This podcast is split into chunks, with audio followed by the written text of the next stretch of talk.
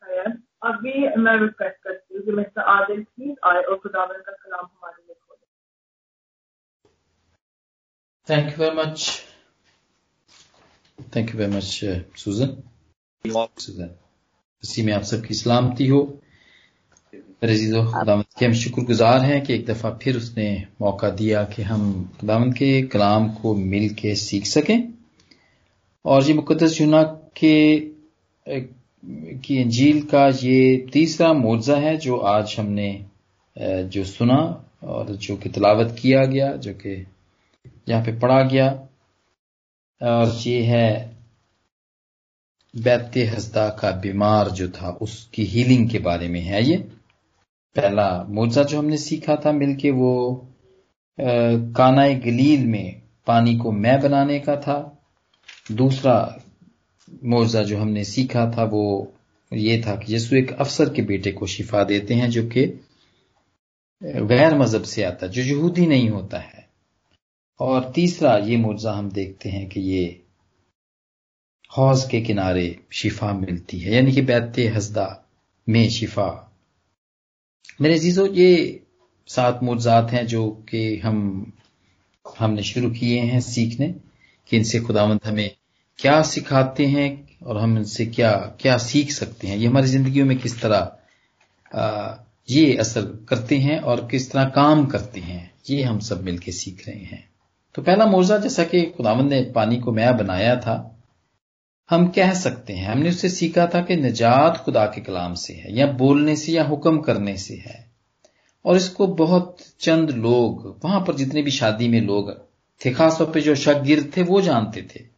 یا یسو کی ماں جانتی تھی، یا جنہوں نے ان مٹکوں میں پانی بھرا تھا، وہ جانتے تھے۔ تو تھوڑے سے لوگوں نے اس بات کو جانا اور وہ کام اور وہ نشان جو خداوند یسو دکھانا چاہتے تھے، جس کے وسیلے سے وہ چاہتے تھے کہ لوگوں کو پتا چلے کہ جو آنے والا ہے وہ وہی ہے۔ وہ بہت سارے لوگ نہ دیکھ سکے یا بہت سارے لوگ جان نہ سکے، کیونکہ ہمیں اچھی طریقے سے پتا ہے کہ جو میرے مجلس تھا وہ بھی یہی بات کہتا تھا کہ یہ اچھی میں تم نے اب تک رکھ چھوڑی، یہ تو پہلے دینی چاہیے تھی۔ تو اس کو بھی نہیں پتا چلا تھا کہ ہوا کیا ہے۔ پھر دوسرے موضے میں جو ہم نے دیکھا، وہ افسر کے بیٹے کو شفا دینا، وہ ہمیں سکھاتا ہے کہ نجات خدا یسو پر سچے ایمان لانے سے ہے۔ اور یہ بھی معجزہ وہاں سے پندرہ میل دور ہوا جہاں جہاں پہ یسو تھے وہاں سے پندرہ میل دور ہوا۔ اور صرف وہ افسر اور اس کے خاندان یا اس کے نوکر کو ہی اس کا پتا چلا۔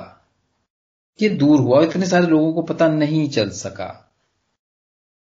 اور اس کے بعد پھر یہ تیسرا معجزہ جو کہ یروشلم میں ہوتا ہے اور یہ بیت حسدہ جو کہ حوض ہے وہاں اس, اس یہاں کے جو مریض کو ٹھیک کرنے سے اسے یہ مراد ہے کہ نجات خدا کے رحم سے ہے، فضل سے ہے، گریس سے ہے۔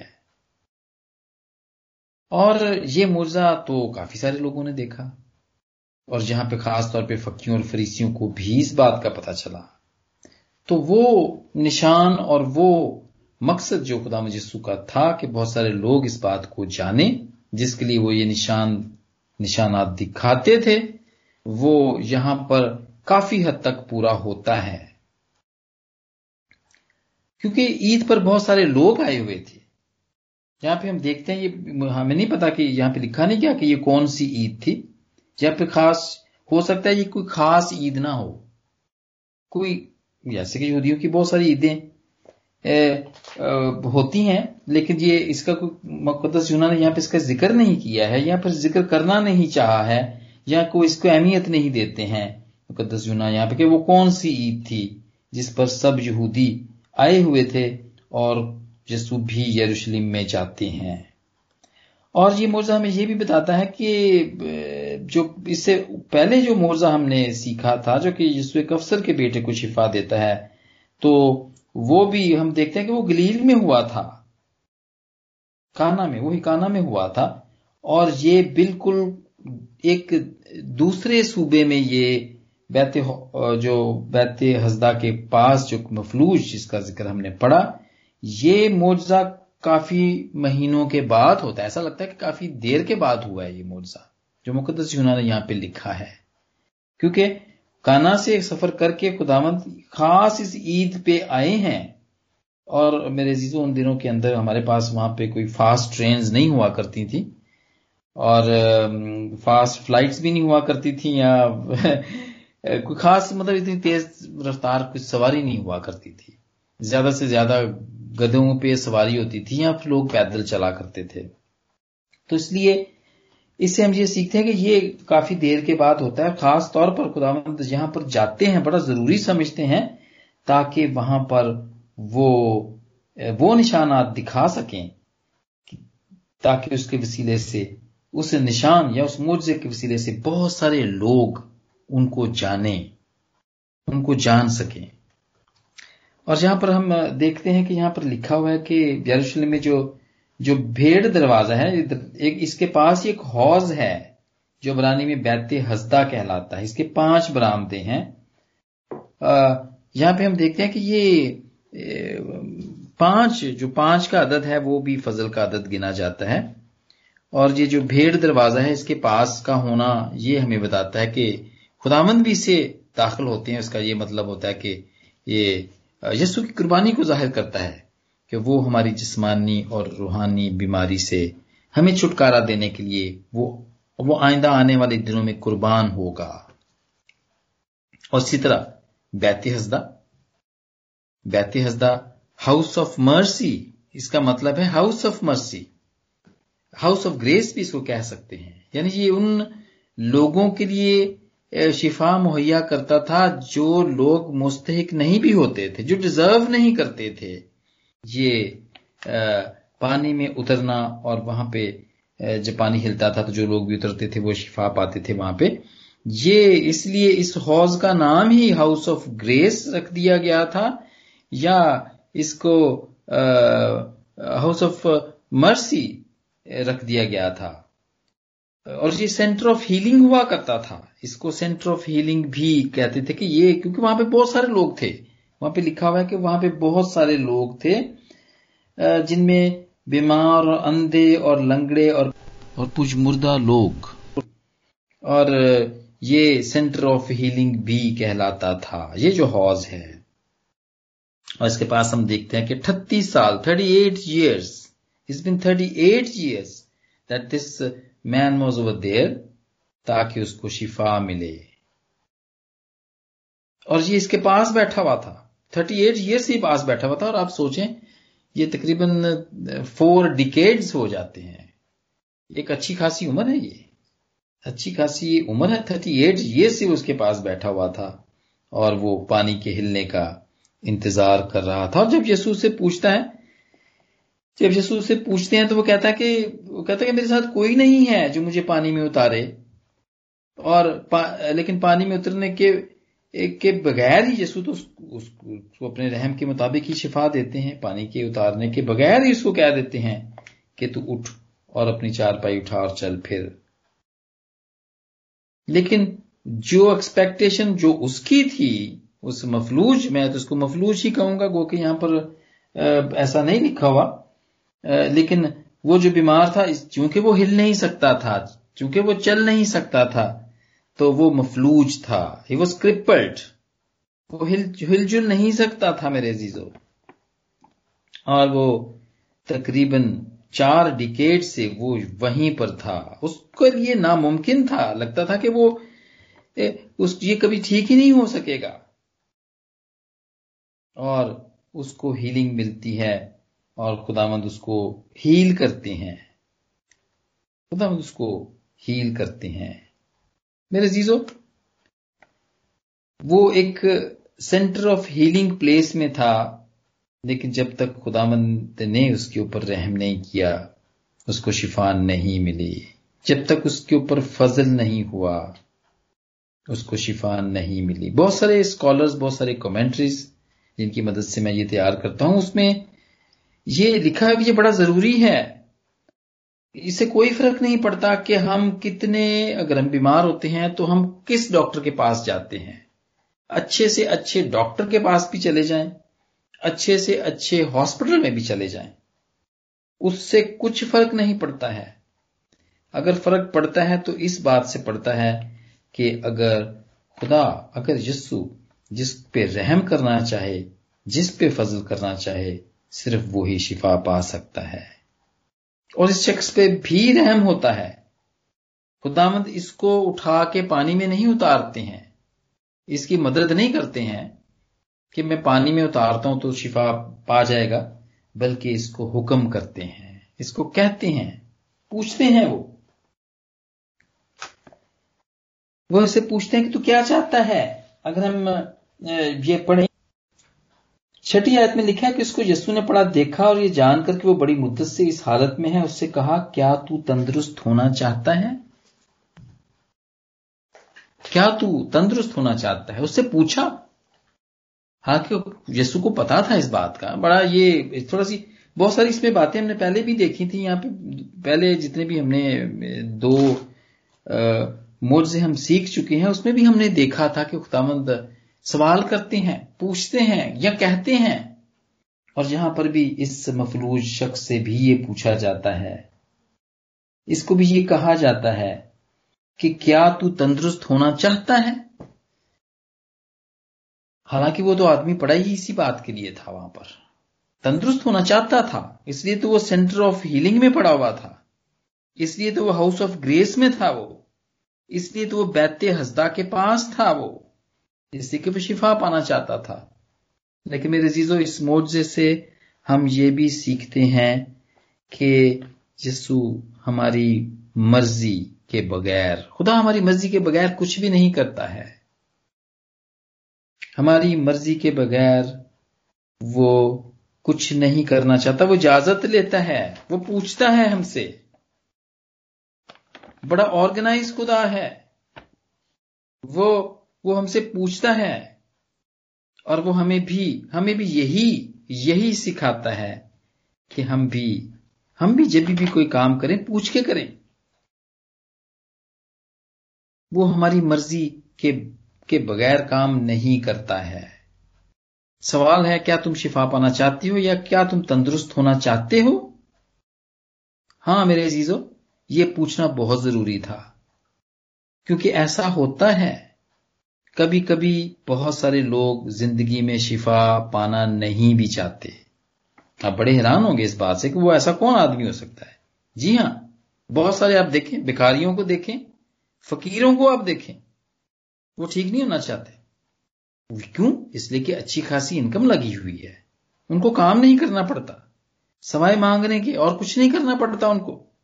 اور یہ آپ دیکھیں، سکھ بینیفٹس ہیں۔ بینیفٹس پہ لوگ ہیں۔ یہ ویسٹ میں تو یہ کلچر بہت ہے۔ سکھ پے ہیں بار بار بیمار ہوں گے۔ سکھ نوٹ ملے گا ڈاکٹر سے۔ وہ لیں گے۔ زبردستی لیں گے۔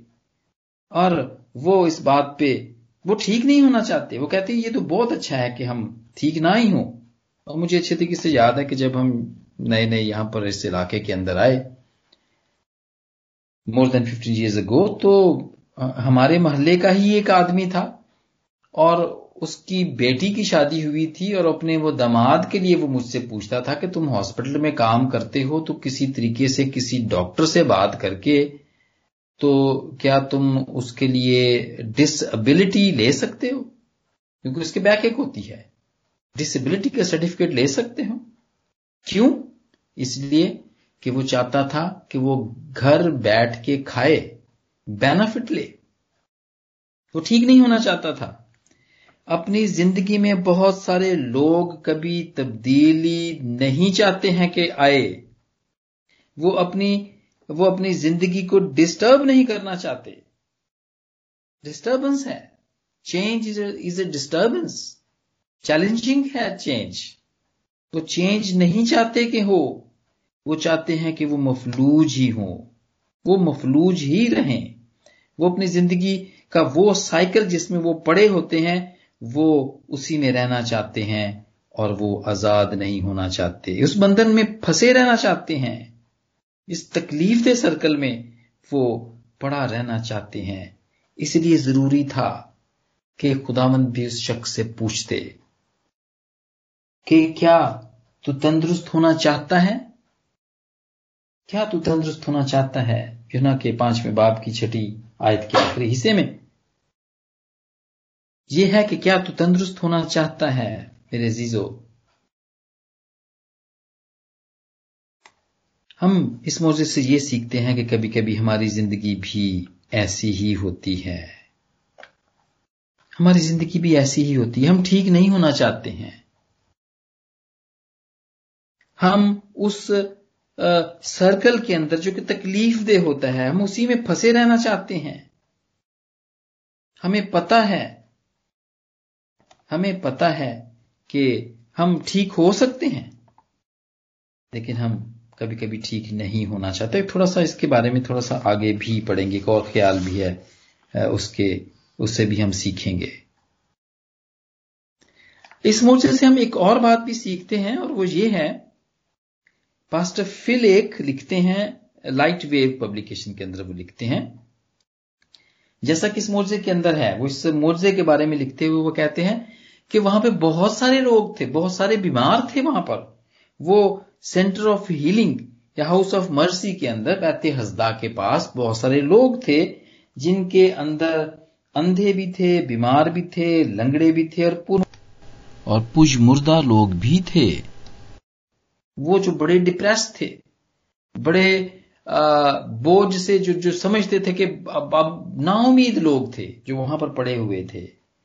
لیکن ان میں سے یسو جا کر صرف اسی شخص کو چن ایک شخص کو چنتے ہیں۔ وہ اگر چاہتے تو سارے لوگوں کو ایک دم میں ٹھیک بھی کر سکتے تھے۔ وہ جتنے بھی یہ بیمار تھے، جتنے بھی لنگڑے تھے، جتنے بھی اندھے تھے، وہ ان سب کو بھی ٹھیک کر سکتے تھے۔ لیکن انہوں نے جا کے صرف ایک ہی ایک ہی مریض کو کیوں ٹھیک کیا؟ اس لیے پاسٹر فل لکھتے ہیں کہ خدامند کو دنیا میں جو ایک ایک شخص ہے، جہاں پہ وہ بلینز کا خدا ہے، وہاں پہ وہ ایک کا بھی خدا ہے۔ ایک میرا بھی خدا ہے، وہ ایک آپ کا بھی خدا ہے، وہ ایک ایک کا خدا ہے۔ اور وہ ہمیں اسی طرح الگ الگ کر کے چنتا ہے، وہ ہماری فکر کرتا ہے۔ انڈیویجلی وہ ہماری فکر کرتا ہے۔ اور جہاں پر بھی یہی ہوتا ہے۔ وہ جا کے بتاتا ہے۔ اور یہ موزہ ہمیں یہ بھی سکھاتا ہے میرے عزیزو کہ خدا مند وہ جگہ کو جو کہ سینٹر آف ہیلنگ کہلاتی تھی، یہ چارلس ایس سپرجن لکھتے ہیں کہ اس سینٹر آف ہیلنگ کی اہمیت کو ختم کرتے ہیں۔ وہ وہاں پہ فقیوں اور فریسیوں کو یہ بتاتے ہیں، کیونکہ اگر ہم آگے جا کے اس کے بارے میں پڑھیں تو وہ پتا چلتا ہے کہ وہ جب اپنی چارپائی اٹھا کے چل جا رہا تھا، تو وہاں پہ لکھا کہ پس یہودی اس دسویں آیت میں لکھا ہے، پانچویں باپ کی دسویں آیت میں، پس یہودی اس سے جس نے شفا پائی تھی کہنے لگے کہ آج سبت کا دن ہے، تجھے چار پائی اٹھانا روا نہیں۔ وہ ان سب لوگوں کو بتاتا ہے، اپنی چار پائی اٹھا کے وہ بتاتا ہے کہ میں صرف اپنا بوجھ ہی نہیں بلکہ میں جس کے اوپر تھا، میں اس کا بوجھ بھی اٹھا کے چل پھر سکتا ہوں۔ اور وہ بتاتا ہے، وہ یہ بتاتا ہے کہ یسو نے اس سینٹر آف ہیلنگ پلیس کو یعنی کہ بیت حسدہ کو کینسل کیا ہے، اور وہ اب سینٹر آف ہیلنگ وہ خود ہیں۔ Jesus is a centre of healing, وہ حوض نہیں جہاں پہ بہت سارے بیمار تھے، بلکہ یسو خود سینٹر آف ہیلنگ ہے۔ زندگی کا پانی یونا کے ساتھ میں باپ کی سینتیسویں آیت میں، زندگی کا پانی میں ہوں۔ اور وہ میرے عزیزوں جہاں پر وہ ساری دنیا کے چرندوں اور پرندوں کا اور انسانوں کا خالق اور مالک ہے، وہاں پہ وہ ایک کا بھی، ایک کا بھی خدا ہے، اس موجے سے ہم نے یہ سیکھا۔ اور یہ پہلی دفعہ نہیں ہے۔ سبت سبت کا دن، اس سے ہم کیا سیکھتے ہیں؟ اس موجے سے ہم یہ بھی سیکھتے ہیں کہ خداوند نے سبت کے دن کی شریعت اور قانون اس میں ترمیم کی ہے۔ اور یہ پہلا پہلی دفعہ نہیں ہے کہ خداون نے سبت کے دن کسی کو ٹھیک کیا ہو۔ ہم مرکز کے آٹھویں باب میں سوری، دوسرے باب کی اٹھائیسویں آدمی دیکھتے ہیں ہم۔ جب متی کے یہی واقعہ متی کے آٹھویں باب کی ایک سے نو آیت میں لکھا ہے کہ سوکھے ہاتھ والے آدمی کو وہ سبت کے دن شفا دیتے ہیں۔ یہ معجزہ ہمیں سبت کے بارے میں بھی بتاتا ہے۔ تھرٹی نائن، انتالیس، ایسے قانون تھے یا ایسے رولز تھے؟ یہودیوں کے ایسے رولز تھے جو کہ بتاتے تھے کہ سبت کے دن کیا ہم کر سکتے ہیں اور کیا ہم نہیں کر سکتے ہیں۔ جن میں ایک بوجھ اٹھانا بھی منع تھا۔ بوجھ اٹھانا منع تھا۔ تھرٹی نائن رولز کے اندر انتالیس قانونوں کے اندر، قانون کے اندر یہ تھا کہ آپ کیا کر سکتے ہو اور کیا نہیں کر سکتے ہو۔ لیکن خدا مند نے اس موضے کے ذریعے سے ہمیں سے یہ سکھایا کہ سبت کے دن نیکی کرنا، نیکی کرنے کے اصول کو ایڈ کیا اس کے اندر۔ محبت کرنا، سبت کے دن محبت کرنا روا ہے، ایک نیا حکم۔ خدا مند جو کہا کرتے تھے کہ میں تمہیں ایک نیا حکم دیتا ہوں کہ ایک دوسرے سے محبت رکھو۔ یونا کے تیرے میں باپ کی چوتیسویں آیت۔ نیا حکم۔ دس حکموں میں سے جو ہے اس میں ان کو ختم نہیں کیا اس میں ایڈ کیا ہے۔ محبت رکھو۔ ایک دوسرے سے محبت رکھو، اور سبت کے دن محبت رکھنا، نیکی کرنا روا ہے۔ جتنی بھی ریاکاری ہے خدا مند نے ان کو بتایا کہ ریاکاری چھوڑیں، سبت کے دن ریاکاری کرنا چھوڑیں اور محبت کریں، کیونکہ وہ افضل ہے۔ محبت افضل ہے۔ کرنتھیوں کے پہلے باپ کی، پہلا کرنتھیوں تیرہویں باپ کی تیرہویں آیت میں ہے کہ ایمان، امید، محبت یہ تینوں دائمی ہیں، لیکن افضل ان میں محبت ہے۔ اور میرے زیزو یہی محبت یہی محبت کا اس نے نمونہ دیا ہے ہمیں۔ کیسے دیا ہے؟ اس نے ہمارے لیے جان دی ہے۔ اسی محبت میں اس نے ہمارے لیے جان دی ہے۔ اور اور ہمیں یہ بھی کہا ہے، جیسے کہ اس کو کہتے ہیں، اس مفلوج کو جب یہ ٹھیک ہو جاتا ہے، جب چار پائی اٹھا کے جی چلا جاتا ہے، تو پھر اس کے بعد پھر وہ چودہویں آیت میں ہم دیکھتے ہیں، ان باتوں کے بعد وہ یسو کو ہیکل میں ملا، اس نے بعد میں ملا، خدا، کچھ دن نہیں، اس کے بعد ملا۔ اور جس نے اس سے کہا کہ دیکھ تو تندرست ہو گیا ہے، پھر گناہ نہ کرنا۔ ایسا نہ ہو کہ تجھ پر اس سے بھی زیادہ آفت آئے۔ ہیلنگ دے دی ہے، مکمل شفا دے دی ہے اس سے ایسا نہیں کہ صرف مشکل سے وہ خود اپنا ہی وزن اٹھا کے چلے، بلکہ اس نے اپنے اوپر بھی ایک وزن اٹھایا اور بتایا کہ اس کو مکمل شفا ہوئی۔ اور پھر خدا نے اس کو کہا کہ آئندہ گناہ نہ کرنا۔ کیوں؟ اس لیے میرے زیزو کہ گناہ جو ہے وہ ہڈیوں کو توڑ دیتا ہے۔ زبور اٹھتیس، تیسری آیت، تیرے غصے نال ہے، تن میرا بیمار، تے ہڈیاں بے رام ہیں۔ ربا، میں ہاں گنےگار ہڈیاں، اور اس کے علاوہ اور بھی بہت سارے حوالے ہیں، صرف یہی حوالہ نہیں ہے۔ اور خداون نے اس کو منع کیا۔ کیا کہ ہمیشہ اب تو تندرست ہو گیا، جسمانی طور پر تو ٹھیک ہو گیا ہے، لیکن اگر تو روحانی طور پر ٹھیک نہیں رہو گے، تو اس ہمیشہ کی زندگی میں بھی تم نہیں داخل ہو سکتے روحانی طور پر تم مفلوج ہو جاؤ گے۔ روحانی طور پر بھی تم مفلوج ہو جاؤ گے۔ میرے عزیزو،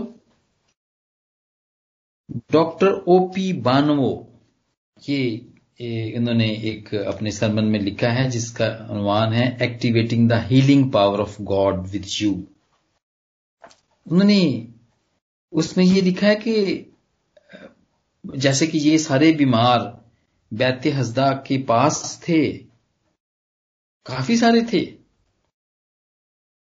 اسی طرح وہ کہتا ہے کہ ہم میں سے بھی، ہم میں سے بھی بہت سارے لوگ اس سینٹر آف ہیلنگ یعنی کہ یسو کے آس پاس ہوتے ہیں۔ اور وہ کہتا ہے، وہ کہتے ہیں کہ جیسے یروشلم، جو کہ امن کی جگہ ہے پیس کی جگہ ہے بلیسنگ کی جگہ ہے یعنی برکت کی جگہ ہے، شفا کی جگہ ہے، پر پھر بھی وہاں پہ لوگوں کو، لوگوں میں امن نہیں ہوتا ہے۔ پھر بھی وہاں پہ لوگ بیمار ہوتے ہیں۔ پھر بھی وہاں لوگ بلیسنگ کی جگہ ہے، لیکن وہاں پہ لوگ جکڑے ہوئے ہوتے ہیں۔ برے اثرات سے میں جکڑے ہوئے ہوتے ہیں۔ اسی طرح میرے عزیزو، ہم جو کہ یسو کے آس پاس ہوتے ہیں، رہتے ہیں روز ہی آ جاتے ہیں، ہم اس کے آس پاس ہی ہوتے ہیں۔ لیکن ہم بھی ہم بھی بہت ساری بونڈیجز کے زیر اثر ہوتے ہیں۔ ہم بھی ہم بھی بیمار ہوتے ہیں، ہم میں بھی امن نہیں ہوتا ہے۔ بیماری، میں جسمانی بیماری کی بات نہیں کروں گا۔ خدا کا فضل ہے، ہم سب ٹھیک ہے روحانی بیماری کی میں بات کر رہا ہوں۔ ہم بھی کہتے ہیں کہ ہمارا ایمان جسو پر ہے، ہم رکھتے ہیں۔ اور ہم یہ بھی کلیم کرتے ہیں کہ ہم ہاؤس آف مرسی کے پاس رہتے ہیں۔ اور پھر بھی ہم مفلوج ہوتے ہیں۔ اس اس، بالکل اسی مفلوج کی طرح جو کرپل ہوتا ہے۔ کیسے مصروف ہوتے ہیں ہم؟ مفلوج ہوتے ہیں اپنی مصروفیت کی وجہ سے، اپنی روٹین کی وجہ سے۔ سارا بوجھ روٹین کا بوجھ۔ ہم نے اپنے اوپر لادا ہوا ہوتا ہے۔ ہم سٹک ہوتے ہیں ان کے ساتھ، جڑے ہوئے ہوتے ہیں۔ سٹک ہوتے ہیں ہم، جیسے یہ مفلوج آدمی اس چار پائی کے اوپر سٹک ہوگا وہاں پہ۔ جمع ہوا تھا۔ اسی طرح ہم میں سے بھی بہت سارے لوگ جو سینٹر آف ہیلنگ کے آس پاس رہتے ہیں، آج بھی روحانی طور پر وہ مفلوج ہوتے ہیں بندے ہوئے ہوتے ہیں۔ ہم جانتے ہیں کہ یسو کا فضل ہم پر ہو سکتا ہے اور ہم سارے بندنوں سے آزاد ہو سکتے ہیں۔ بائبل ہمیں بتاتی ہے کہ جب وہ ہمیں آزاد کرتا ہے تو ہم سارے بندنوں سے آزاد ہوتے ہیں اس مفلوج کی طرح۔ چونکہ اٹھتیس سال سے انتظار کر رہا تھا۔ انتظار، میرے عزیزو، انتظار کر رہا تھا۔ وہ تندرست ہونا چاہتا تھا اور انتظار کر رہا تھا۔ میرے عزیزو، ہم میں سے بھی بہت انتظار کر رہے ہوتے ہیں۔ اپنے ایمان کو آگے نہیں بڑھاتے ہیں۔ ایمان میں ہم مفلوج ہوتے ہیں۔ ہم کہتے ہیں کہ آج نہیں، کل پڑھیں گے بائبل۔ آج میٹنگ نہیں اٹینڈ کر سکتے ہم، کل کریں گے۔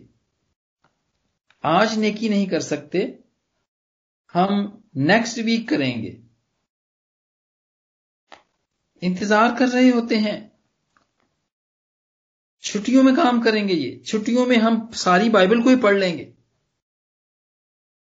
گرمیوں میں کریں گے یہ، گرمیوں کی جب چھٹیاں ہوں گی، اس میں ہم کریں گے۔ یا ہم کسی غریب کی مدد، یا کسی بھوکے کو کھانا، یا کسی ننگے کو کپڑا۔ اگلے سال نیکسٹ ایئر جب جی کرسمس آئے، اس کرسمس پہ نہیں۔ اس کرسمس پہ میرے فائنینشیل حالت ٹھیک نہیں ہے۔ میں نیکسٹ کرسمس میں میں بھیجوں گا انڈیا میں پیسے بھیجوں گا کچھ غریبوں کو۔ وہاں پہ ان کو کپڑے لے کے دیں گے، یا پاکستان بھیجیں گے۔ اس سال نہیں نیکسٹ ایئر اپنے اس سچویشن اور حالات کے ساتھ بندے ہوئے ہوتے ہیں، مفلوج ہوتے ہیں۔ اور آج جو میں نے شروع میں جو گیت گایا، آؤ آؤ، جسو پاس آؤ، وہی بلاتا ابھی۔ اس کی ایک بڑی اچھی آیت ہے کہ ساری ہی اچھی آیتیں ہیں، لیکن تیسری آیت یوں ہے کہ اب بھی جگہ ہے بھائیوں پکارتے، موقع پھر ملتا نہیں۔ دن ہے بھائیوں گزرا جاتا دنیا میں اندھیرا چھاتا۔ کال اور مری اور لڑائیوں کو دیکھ کر توبہ کیوں کرتے نہیں؟ پیشن گوئیاں پوری ہوتی واپس آتے سارے یہودی۔ اچھی آیات یہاں پر پڑھی مجھے پتا نہیں تھا کہ میں جب یہ گاؤں گا تو یہ آج کے ہمارے سبق کے ساتھ یہ یہ, یہ, یہ, یہ مل جائے گا۔ مجھے نہیں پتا تھا۔ لیکن خداوند کی قدرت کہ اس اسی اسی گیت کو میں نے نکالا۔ اور اسی یہی میں نے پڑھا۔ ہم انتظار کرتے رہتے ہیں میرے عزیزو۔ صبح چار بجے اٹھ کے دعا کرنا، چھ بجے اٹھ کے دعا کرنا، یا ہفتے میں ایک دفعہ روزہ رکھنا ہمیں بہت مشکل لگتا ہے اور ہم انتظار کرتے رہتے ہیں۔ روحانی رفاقت نہیں رکھ سکتے ہم۔ اور بڑی اچھی بات ہم نے ٹیلنٹس کے بارے میں سیکھی کچھ دن پہلے۔ ٹیلنٹس کو استعمال آدی گلبرٹ صاحب نے بڑے اچھے طریقے سے ہمیں بتایا۔ ٹیلنٹ آج ہم استعمال نہیں کریں گے۔ کل کریں گے ہم۔ نیکسٹ ویک کریں گے۔ تیاری کریں گے پہلے۔ بڑی اچھی تیاری کریں گے۔ کس کو خوش کرنا ہے؟ آدمیوں کو نہیں، آدمیوں کے لیے نہیں، بلکہ خدامند کو۔ خدامند کو میرے عزیزو، ہمیں خدامند کو خوش کرنا ہے۔ آواز کیسی ہی کیوں نہ ہو ہماری۔ ہمیں چاہے کتنا بھی بجانا نہ آتا ہو کچھ بھی۔ خدامند کی ستائش کرنی ہے۔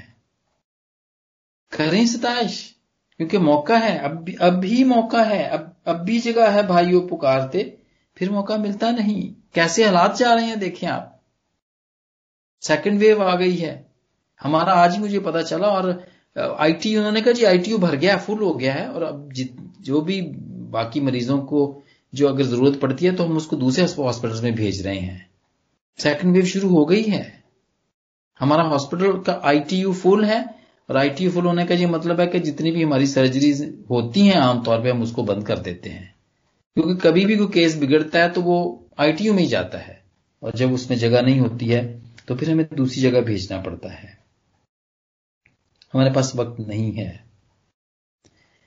ہمیں اپنی سچویشن پر کنٹرول کرنا ہے۔ ہمیں کنٹرول کر آنا چاہیے، کرنا آنا چاہیے۔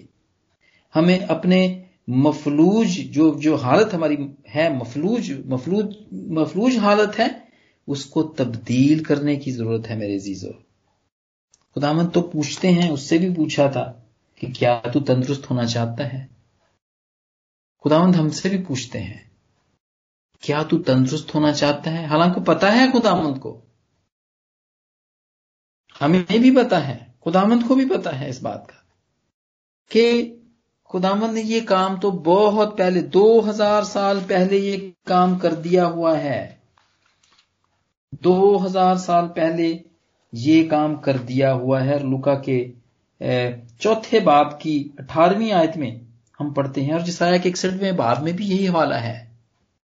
وہ کہتے ہیں کہ خداوند کا روح مجھ پر ہے، اس لیے کہ اس نے مجھے غریبوں کو خوشخبری دینے کے لیے مسا کیا۔ اس نے مجھے بھیجا کہ قیدیوں کو رہائی اور اندوں کو بینائی بینائی پانے کی خوشخبری سناؤں، کچلے ہوں کو آزاد کروں اور خداوند کے سال مقبول کی منادی کروں۔ دو ہزار سال پہلے یہ کام کر دیا ہوا ہے خداوند نے اور ان کے بارے میں جسایا نے خدا یسو کے آنے سے بھی پہلے چھ سو سال لکھا تھا۔ پھر اب ہم کس بات کا انتظار کر رہے ہیں میرے عزیزو؟ اپنی روٹین پہ کیوں نہیں قابو پا سکتے ہم؟ انتظار۔ وقت نہیں ہے ہمارے پاس۔ وقت نہیں ہے۔ اور میرے عزیزو، آج موقع ہے کہ ہم اپنی سچویشن پہ، اپنی روٹین پہ قابو پائیں۔